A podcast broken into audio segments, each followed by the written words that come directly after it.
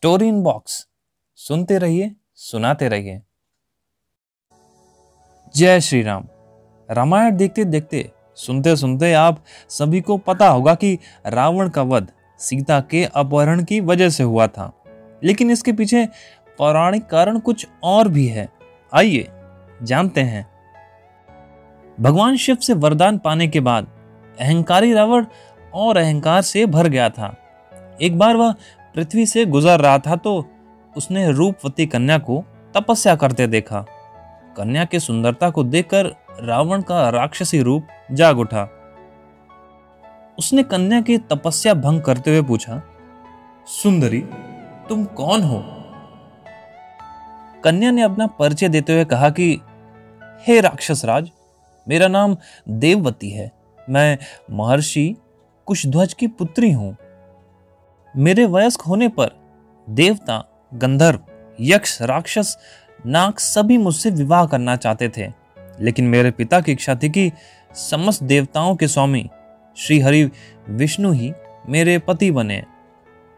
मेरे पिता की उस इच्छा से क्रुद्ध होकर शुंभ निशुंभ दैत्य ने सोते समय मेरे पिता की हत्या कर दी और मेरी माता ने भी पिता के वियोग में उनकी जलती चिता में कूदकर अपनी जान दे दी।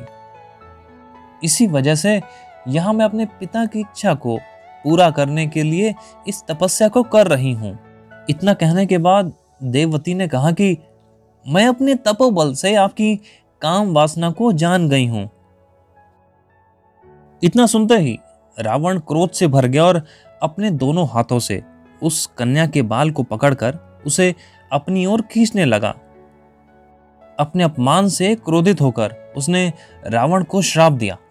तुम्हारे वध के लिए मैं किसी धर्मात्मा पुरुष की पुत्री के रूप में जन्म लूँगी। और फिर वह अग्नि में समा गई।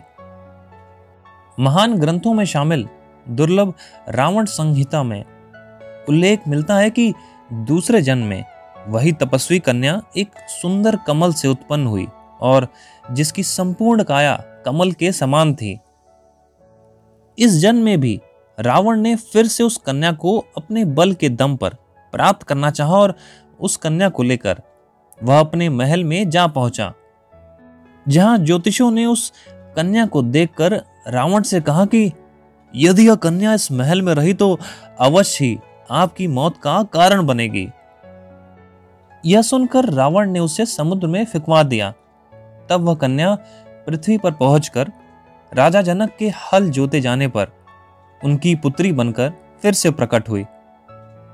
शास्त्रों के अनुसार कन्या का यही रूप सीता बनकर रामायण में रावण के वध का कारण बनी। तो ये थी एक छोटी सी रोचक कथा, सीता जी और उनके जन्म से रिलेटेड, जो कि रावण के अंत का कारण बनी। और ऐसे और स्टोरीज को सुनने के लिए चैनल को सब्सक्राइब करें स्टोरी इन बॉक्स